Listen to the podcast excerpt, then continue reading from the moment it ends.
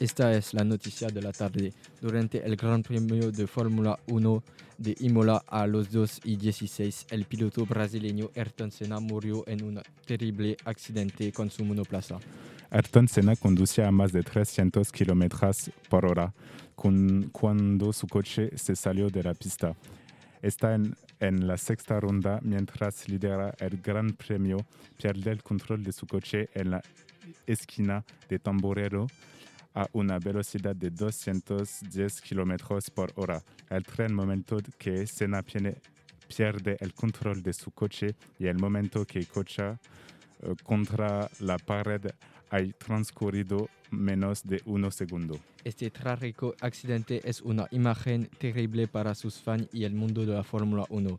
Aparentemente fue la columna de dirección la que se rompió. Todo su equipo está en shock. Adrián Neye se siente responsable de sus accidentes. Era el líder del equipo de ingenieros donde un gran hombre fue asesinado. Ayrton Senna era considerado por los profesionales y por los amantes de la Fórmula 1 como el más grande. Fue campeón del mundo tres veces, lo que muestra la leyenda que perdimos hoy. Era apodado Magic murió como un gran artista durante una representación en una carrera con gloria a los 34 años.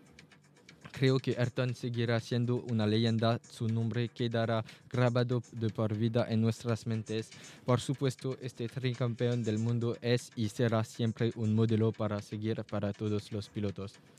Era la noticia de la última hora. Gracias y gracias por enviar apoyo de su familia. No te olvidaremos, Ayrton.